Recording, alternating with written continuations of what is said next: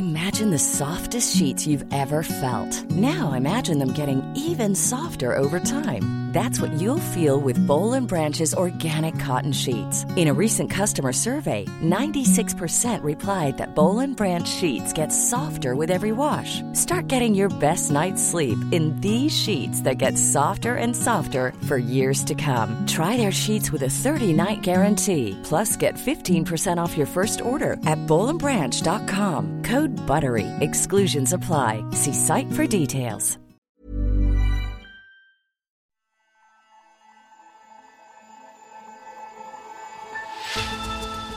Millions of people depend on it every day.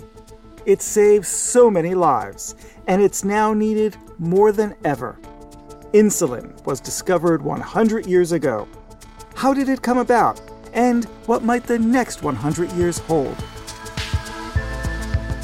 Hello, and welcome to Babbage from The Economist, our weekly podcast on technology and science. I'm Kenneth Cukier, a senior editor at The Economist, and coming up on today's show, a century on from the discovery of insulin, why is it still inaccessible in much of the world? It's possible that far less than, you know, 10% of people in the world who need insulin actually can get it. And can insulin be made smarter? potentially once the technology is moving forward even more one can start to think about one injection every few days or once a week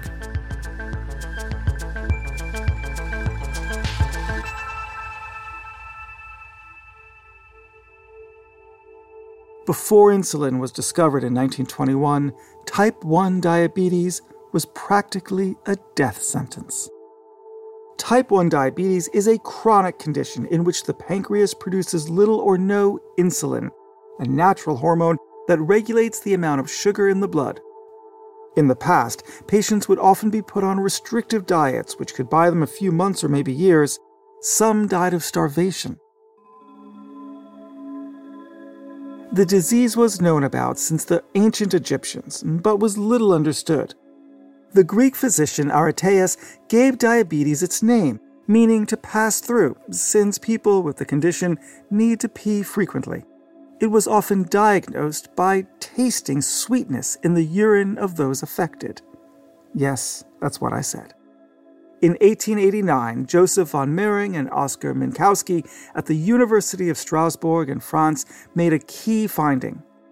They removed the pancreases of dogs. And the animals would go on to develop diabetes and die soon afterwards. The proven vaccines of preventive medicine. The real breakthrough, though, came more than 30 years later. The epoch making discovery of Doctors Banting and Best, the all essential insulin which has made life possible for the diabetic, old or young. Well, Louis has diabetes, and he's going to have to have insulin. What's insulin? Insulin is a new medicine that makes it possible for thousands of boys like you who have diabetes to live and play just like other boys. A medical scientist named Frederick Banting convinced the director of the University of Toronto's physiological laboratory, John Macleod, to let him and a med student, Charles Best, borrow lab space to investigate this link. They found an ingenious way to reverse the effects of diabetes. They first took out the pancreases of dogs to artificially induce diabetes, as the previous researchers had done. After months of experiments, they then removed an extract from the pancreatic islet cells of a healthy dog and injected it into a dog with diabetes called Marjorie they managed to keep her alive for 70 days before she died of an infection. This sacrifice, however, was a turning point, as it marked the first animal to be kept alive by this new treatment. The substance they injected would later be named insulin.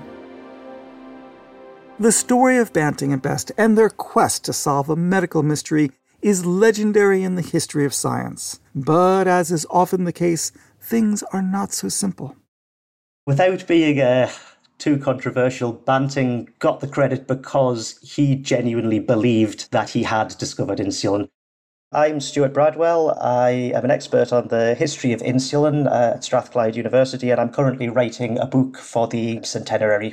The traditional story of insulin being discovered is that Banting and Best in 1921 performed some experiments on dogs and isolated it and gave it to a very sick child who was saved.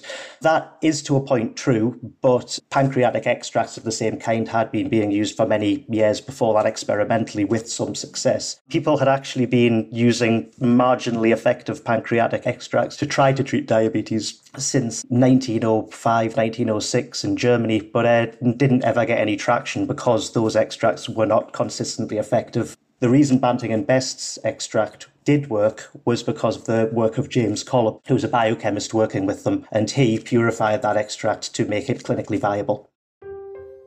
Banting would go on to win the 1923 Nobel Prize in Physiology or Medicine, along with the researcher John Macleod, for discovering insulin. But there were still quarrels within the team about who should get credit.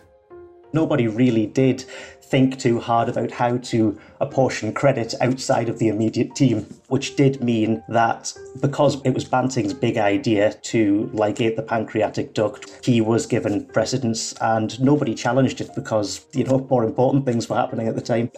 A lot of very sick children who otherwise would have died were being resurrected, essentially. So it seemed almost an afterthought to sort of nitpick about which members of the team had contributed what. The men would go on to sell the patent for insulin to the University of Toronto for just a single dollar, hoping to ensure that the treatment was available to everyone at low cost. In a television interview in 1959 after Banting had died, Charles Best spoke about how this life saving substance was deeply personal to both of them. I had an aunt who had diabetes. She was a nurse, and uh, she died in diabetic coma in 1918, three years before three years. insulin came along. Fred Banting watched a classmate of his, a little girl of 14, die of diabetes. I think he was stimulated to select diabetes as his research by that happening. Too. Sitting next to him was Dr. Robert Daniel Lawrence, one of the first patients to be successfully treated with insulin. Oh, yes, no child lived a year after diagnosis of diabetes no. before insulin. And today, these children. Well, they're growing up, marrying, and reproducing, producing children of their own. Insulin transformed type 1 diabetes from a fatal disease to a health condition where treatment became a part of everyday life. It is now used across the world daily by millions of patients. But accessibility is still a problem accessibility is going to become a major crisis very quickly if we don't do something about it because huge, huge rates of diabetes are being seen specifically in industrializing countries like India and China, where the rates of diabetes and insulin requirements are absolutely skyrocketing. And that is going to be a demographic catastrophe if the infrastructure and the resources aren't there to deal with that when it comes. Estimates suggest that over 460 million people in the world have diabetes. Every single person with type 1 diabetes should be treated with insulin. And then a portion of people who have type 2 diabetes can benefit from insulin as well. My name is Jennifer Manne-Goehler, and I'm a physician scientist at the Brigham and Women's Hospital and Harvard Medical School. Dr. Manne-Goehler is one of the authors of a new global study investigating the vast undertreatment of diabetes around the world? The current understanding is that certainly less than half the people that need insulin can get it, but it's possible that far less than, you know, 10% of people in the world who need insulin actually can get it. What else did you find in your research? In general, we find that patterns of diabetes care, people have least access in countries that are least developed, where the least money is spent per capita on healthcare, and that we really are trying to think about diabetes as a population level problem that requires solutions that are not only tied to the financial resources um, of a particular health system. So, how can we develop solutions to these gaps that aren't only dependent on having a lot of money to spend necessarily.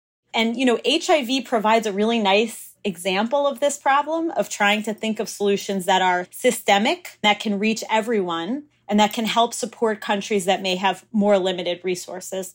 What is the lesson from HIV? How does that work?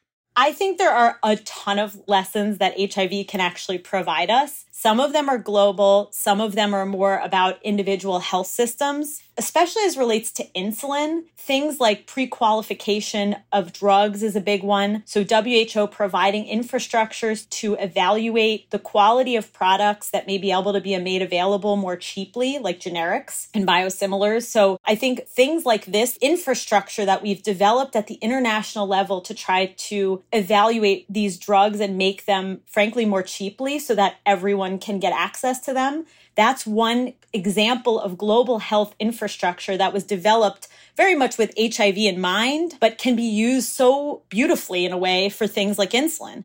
Isn't this a wider problem of healthcare systems being inadequate, or are healthcare systems just not paying enough attention to diabetes as a condition? I think about the world as a place where millions of people are not getting what they need from their health systems. And sometimes that's because the health system is resource constrained. But there are these giant problems. You know, in the 90s, HIV was that giant problem. And I think that actually, even though it's funny to say this under COVID, I think that metabolic disease, obesity, and diabetes are one of the defining problems of our century. They are even with COVID underlying kind of some of the places where we see people being hospitalized at really high rates. We think obesity and diabetes are two of the biggest risk factors for bad outcomes. So I think that we have to think about diabetes as a problem that is not just about putting lots of resources into only one patient, but how do we make these treatment concepts something that can be translated into many contexts? And so I think that it requires, and this is what happened in HIV, and it's currently what's sort of been happening, I think, a little bit in the hypertension world, is trying to make a complicated medical problem into something that nurses and community health workers and, you know, and of course physicians are able to understand and execute the principles of diagnosis and treatment effectively across many health systems and not making it something that's only available to people with the greatest amount of resources. And so that's part of the way we think about improving care for diabetes. Access to insulin isn't only an issue in lower income countries. Even in some wealthy countries, insulin is too expensive for many without insurance.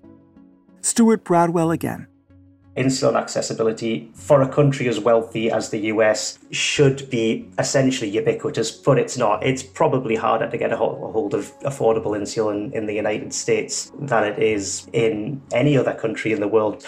I mean, the costs of insulin for an average person who requires it in the States at the moment without insurance is upwards of $1,000 a month, which is, I mean, that, that, that just seems absurd to me. I, I don't know how people survive with that kind of burden. And the truth of it is that quite a few of them simply don't survive. They do ration their insulin, they do just die. There's no two ways around it.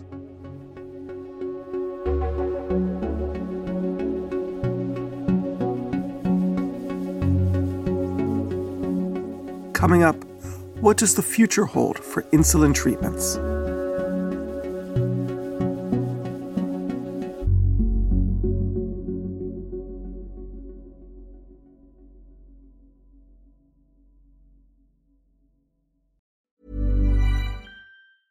Hey, it's Danny Pellegrino from Everything Iconic. Ready to upgrade your style game without blowing your budget? Check out Quince. They've got all the good stuff shirts and polos, activewear, and fine leather goods, all at 50 to 80% less than other high end brands. And the best part? They're all about safe, ethical, and responsible manufacturing. Get that luxury vibe without the luxury price tag. Hit up quince.com slash upgrade for free shipping and 365 day returns on your next order. That's quince.com slash upgrade.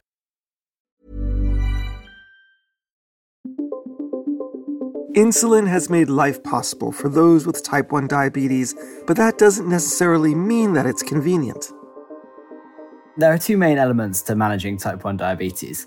It's about monitoring blood sugar levels, and it's also about injecting insulin and the right amount of insulin when it's required. That's one of my cherished Babbage producers, Jason Hosken. He's been living with type 1 diabetes since he was 16 years old. People with type 1 diabetes have to inject themselves with insulin several times a day. Now, the routine varies, but usually people have to do it once or twice a day to provide like a baseline level of the hormone. So, this is like a longer acting insulin. And then people like me need additional shots of a faster acting insulin whenever we eat. Wait, every time you eat, you have to shoot up.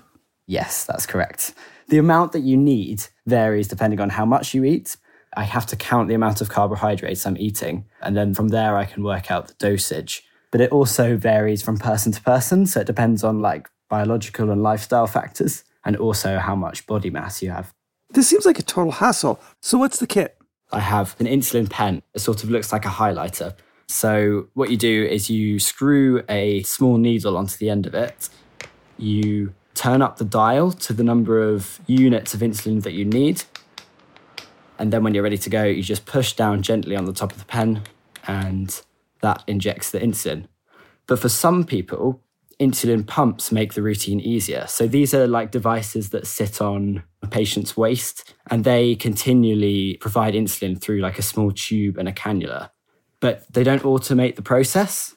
You have to do the calculation of dosage yourself, but they just mean that there's this continual drip of insulin going into your body. Patients also need to keep a close eye on their blood sugar levels. This typically involves finger prick testing.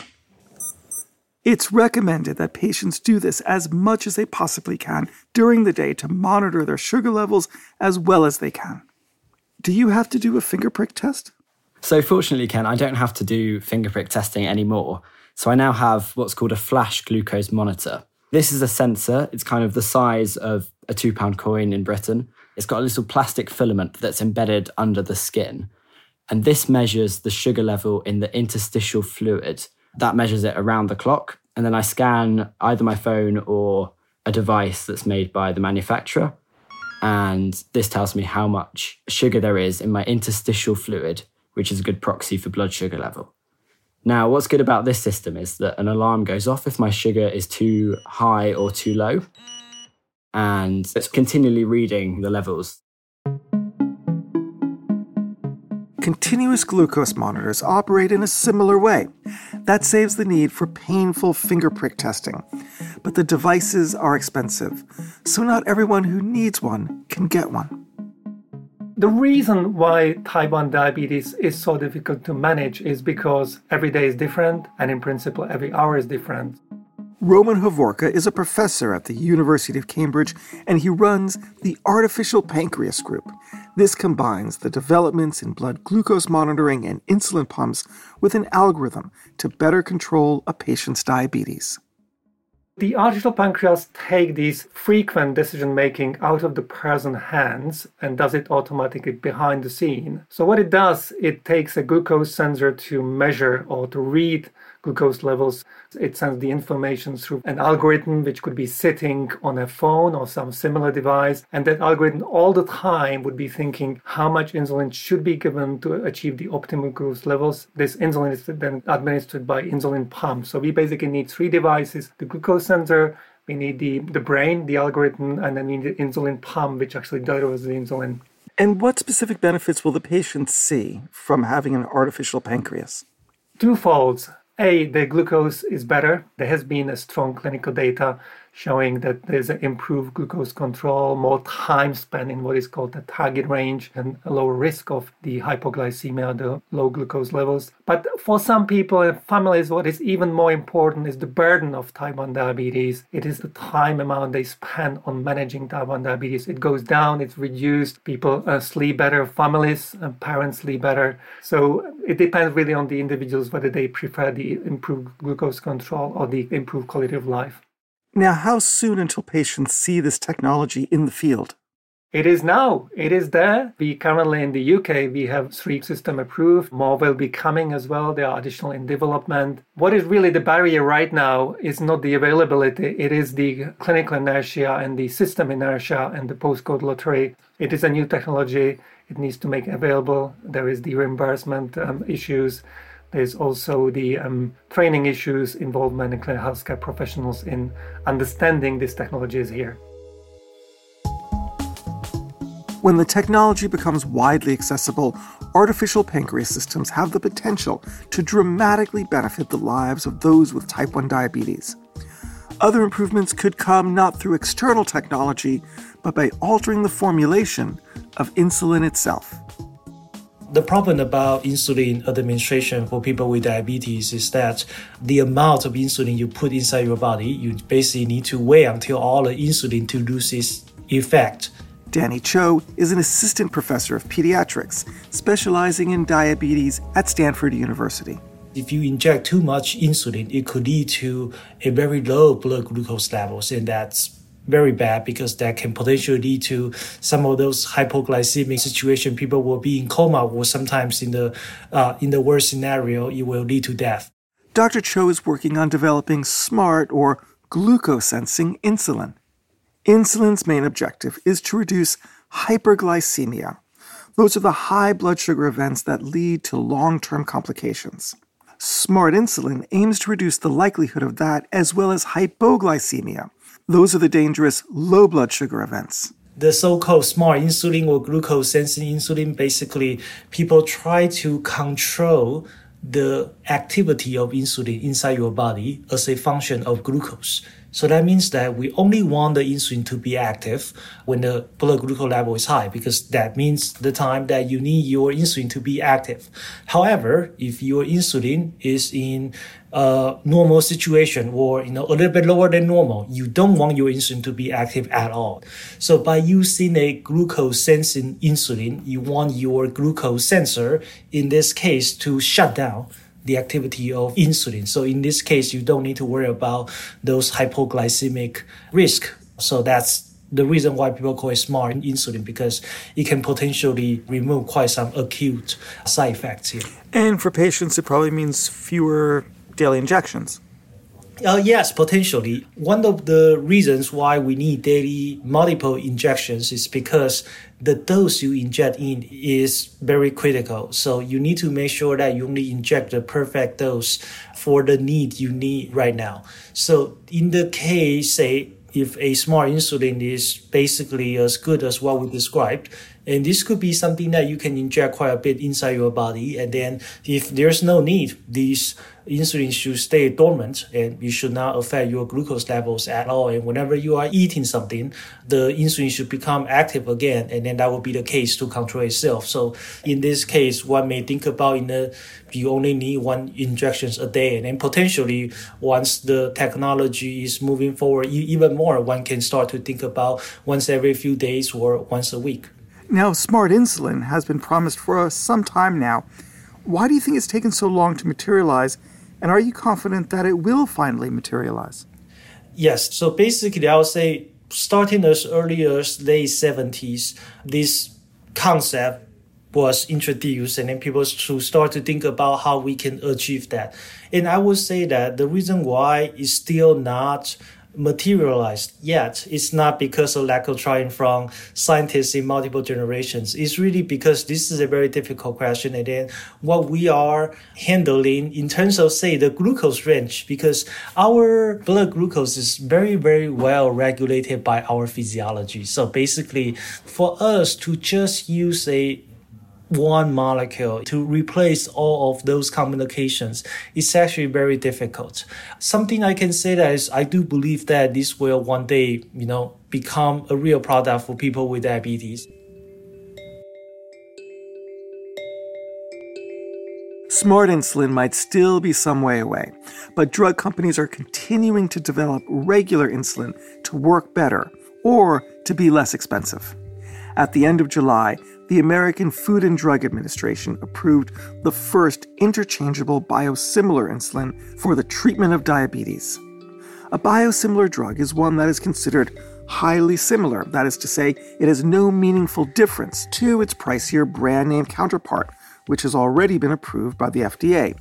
In this instance, the biosimilar insulin was deemed to be interchangeable with a product called Lantus, which is one of the most common brands of long acting insulin. I think this is a very, very important milestone.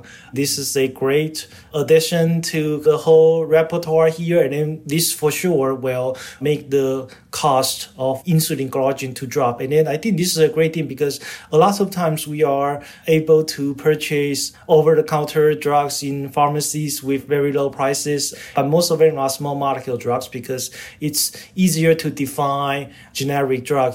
Insulin has been always kind of in this gray zone in a way that it's hard to define that. So basically now we have the first example of a real biosimilar insulin here. And I think this is going to make the whole affordability problem much better. More approvals like this could go a long way to improving access to insulin. In the last century, insulin has gone from a scientist's hypothesis to a lifesaver. In the coming decades, technology could save yet more lives.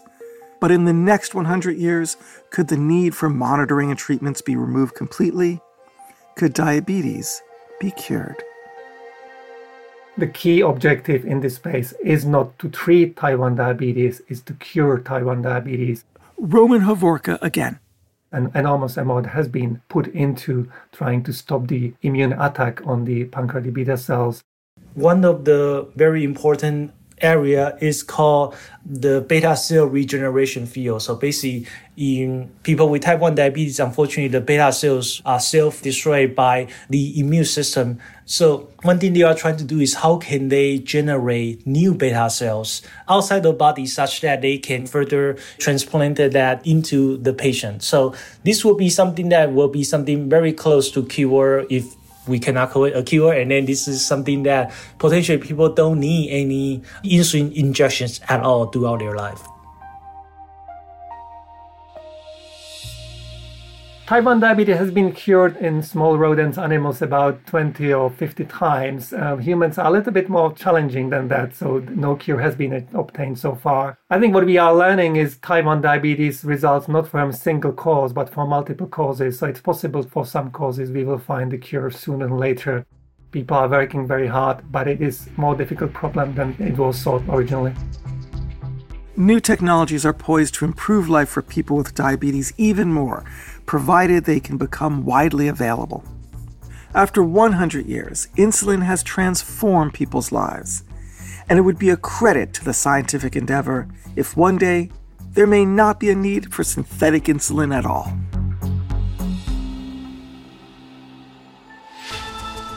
Our thanks to Stuart Bradwell, Jennifer Manne-Goehler, Roman Hovorka, and Danny Chou. And thank you for listening. Now, to get more analysis like this, be sure to subscribe to The Economist. Just go to economist.com slash podcast offer for your best introductory offer. Our producers are William Warren, the insulin injecting Jason Hosken, and our thanks to Carla Batella for additional production help. Sandra Schmueli is the program's editor. I'm Kenneth Cukier, and in London, this is The Economist.